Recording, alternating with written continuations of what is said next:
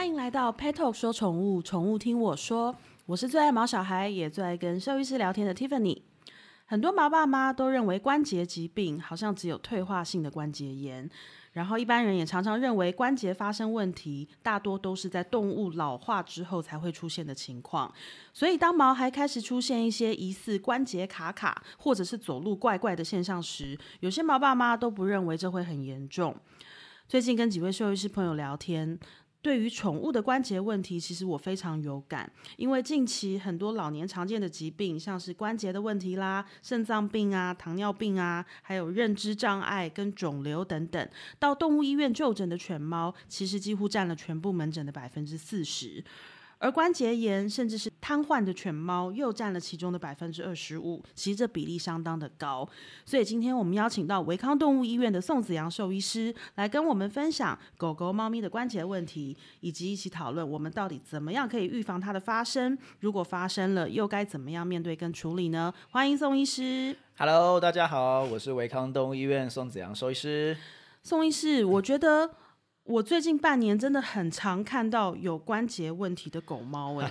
好，我我我我想，当然目前的确因为哦，就大家真的都很厉害哦，每次很多的主人来我的门诊哦，那个动物动辄十几十几岁已经不是小 case 了，都可能动辄都是快二十岁的小朋友哦。他们来的第一句，我都跟他们说，你们真的很厉害，就是你们可以把一只动物照顾的这么好，活到快二十岁，你们其实已经非常非常成功了。嗯，那当然就是说，我们今天的。的标题是我们说我们要谈关节这件事情。那其实当然很大部分的原因是因为这些老年的动物其实很大量的在增加，所以这些老化退化的这些疾病的比例就大幅度的提高哦。嗯，我其实很常跟主人提一件事情，就是说大部分的关节疾病哦，他们。对生命其实的确都没有威胁哦，就说它通常不会致命哦。可是很大的一个问题是，这个关节的疾病其实会大幅度的影响到这个动物的生活品质哦。嗯，那我们知道，就是说，其实跟我们人很像哦。我们人到老年之后，其实生活品质的指标是一个很重要的一个，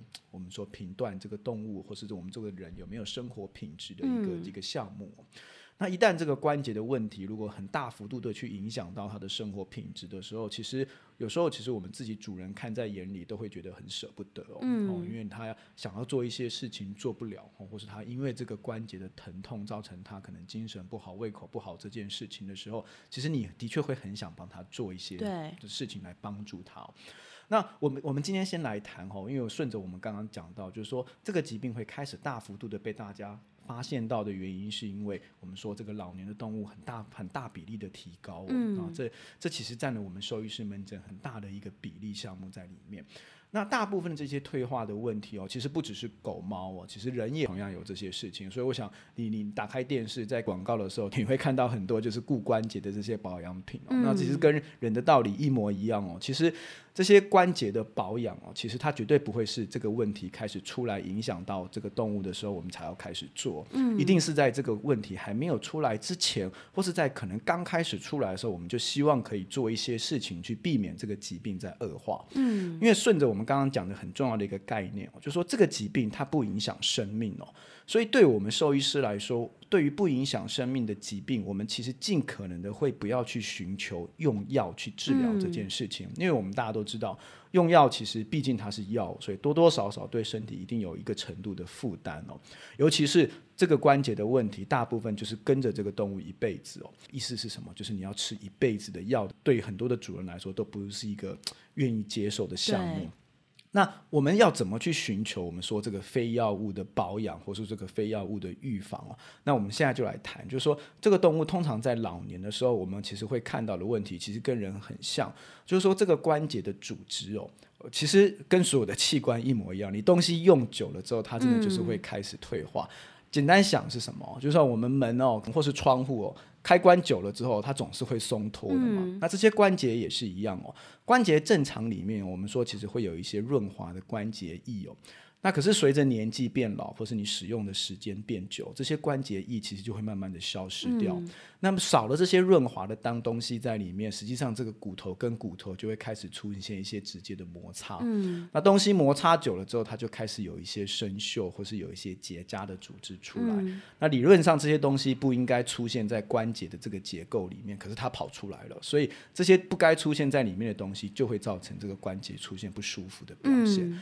那实际上，我们其实在做的这些预防，就是希望第一个是什么？我们刚刚提到这个关节退化的原因，是因为它的关节液开始变得比较不足够，或是这个关节液开始成分变得比较不好，它不具有润滑的效果。所以我们在预防的东西，就是希望能够去保留这个关节液的成分，或者是保留这个关节液的品质。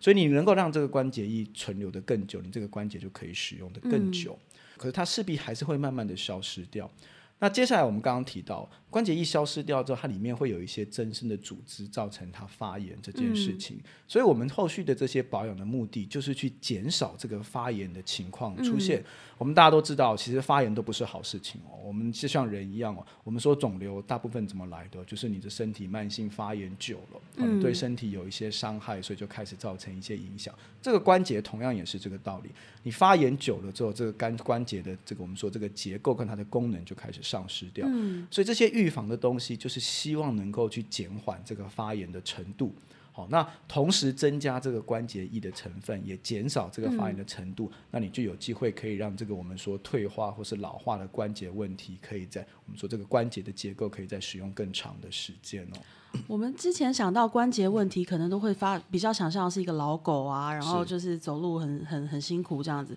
可是事实上，现在很多小狗也是，因为像我们家的比熊，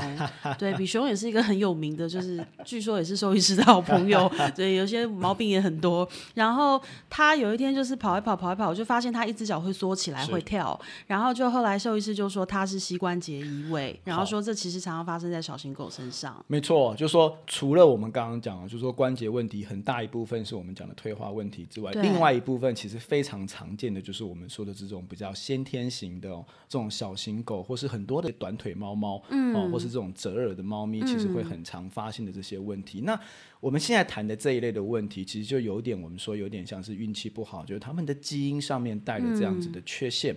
那所以意思是什么？就他们比这些退化老化的关节问题运气更不好的是，他们可能在很年轻的时候，他们的关节就开始出现变化了。对。那我们刚刚讲的，哦对于很多的小型狗来说，像什么台湾，其实你大概在路上常见到的贵宾啊、腊肠啊、马尔济斯啊、比熊，大概都脱离不了这个先天上面的问题哦。他们其实造成的原因，是因为他们在发育的时候，大家其实现在在听这个广播的时候，可以简单的把脚翘起来哦。嗯。把脚翘起来之后，你摸摸看你这个小腿的。这个上上边上方上端跟这个大腿连接的部分，其实有一个我们说凸起来的这个膝盖骨。这个膝盖骨正常的时候，它其实会被我们说这个小腿中间的这个骨头刚好卡住，嗯，所以它不会乱跑的哦。所以你你自己在摸这个膝盖骨的时候，其实你应该很，你不会把它推来推去的。嗯。可是呢，他们这种小型狗，如果真的有这个基因缺陷的时候哦，他们这个膝盖骨就会跑来跑去哦。那意思是什么？这个膝盖骨它的作用其实就是在稳定大腿跟小腿它们的位置。嗯。可是当你这个膝盖骨没有办法好好稳定住这个位置的时候，它的小腿就会转来转去的，因为它没有办法固定小腿的位置。那这时候呢，这个膝盖骨在跑来跑去过程的当中，其实就会造成这个骨头的摩擦。嗯。那这时候其实对于关节就会有很大的刺激。嗯。那相对的，其实发炎的问题就跟着开始出来哦。那另外，我们刚刚提到很多这种短腿或是折耳的猫咪哦，它们其实运气更不好。就是说，其实老实说，其实对我们兽医师来说，其实我们很害怕看到这一类的猫咪出现这个问题，是因为大部分的短短腿或是折耳的猫咪，一旦出现这种先天关节性的问题，它们其实是身体几乎所有的关节都同时会产生疼痛，所以其实对猫咪来说是一个非常残忍的疾病哦。所以对他们来说，其实是一个生活影响非常非常剧烈的问题哦。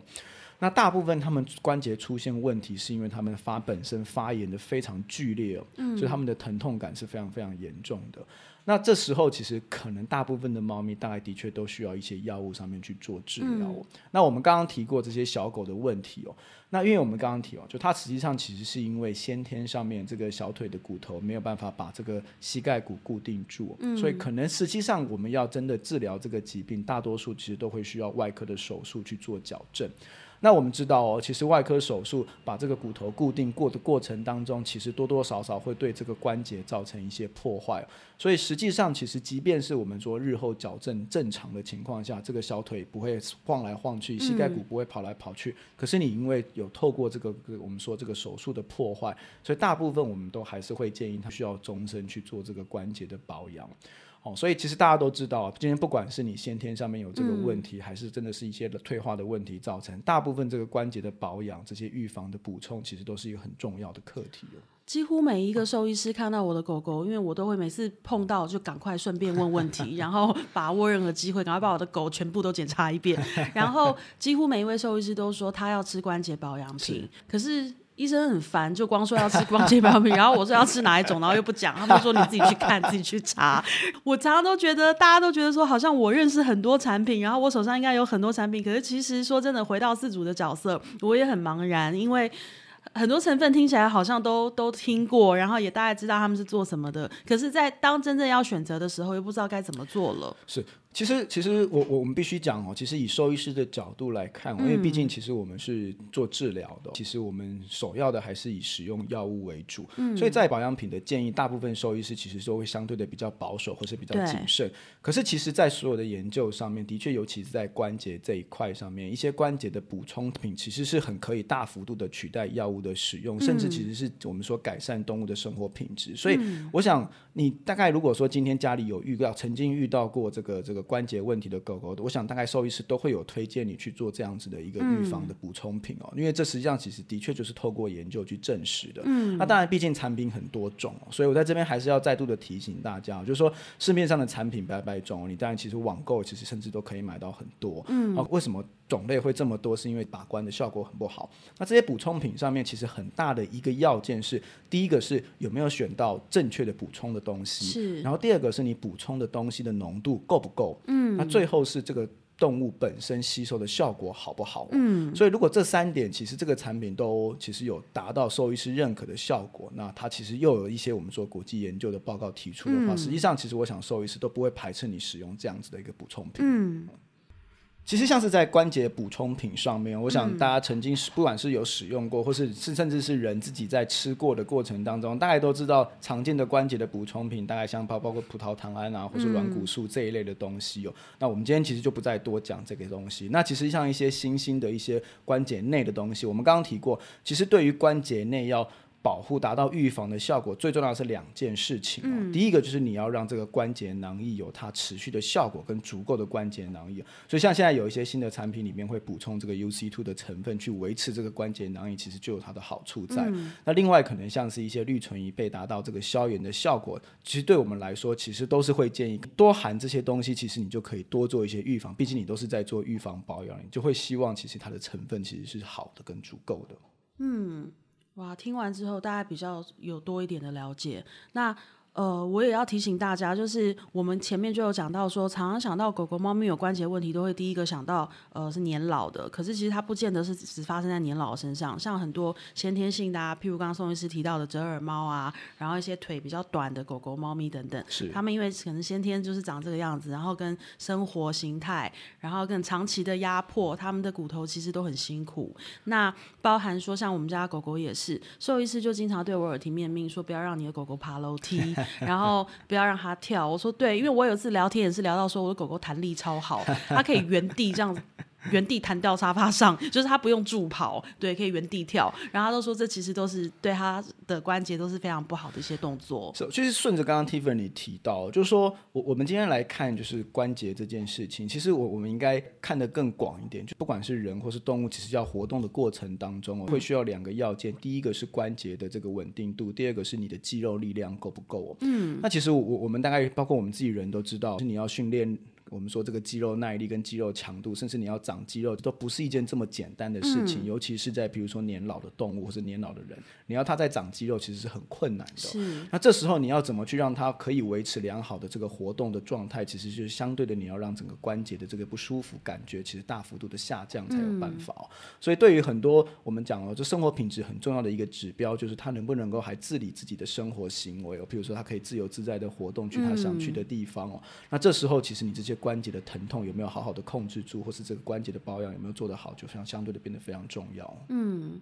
好，大家都有笔记下来吗？都有好好的去看一下你们家的狗狗、猫咪，就是他们平常有没有一些怪怪的走路姿势，还是说它突然变得很不爱动？然后又或者它可能先天就是高风险族群。如果有这样的情况，也请记得好好的跟你的家庭兽医师讨论，因为呃很多时候一些症状或者是一些表象，它真的不能以偏概全。那你说你的狗狗突然走路怪怪，也许不见得是关节的问题，也许是它哪里在疼痛。所以真的还是要好好的看兽医，好好的跟我们的兽医。是当好朋友，那遇到任何问题或者是发现任何哪里怪怪的，就是第一时间跟兽医师讨论，包含在选择营养品上面，然后一些专业成分啊，我们不知道，可是兽医师他们都是有专业的背景，他们也许可以给我们更好的解惑。好好的跟你的兽医师聊天，然后今天非常谢谢宋子阳兽医师来跟我们一起录这一集，我们下次再跟宋医师一起好好聊一聊喽。谢谢宋医师，拜拜，拜拜。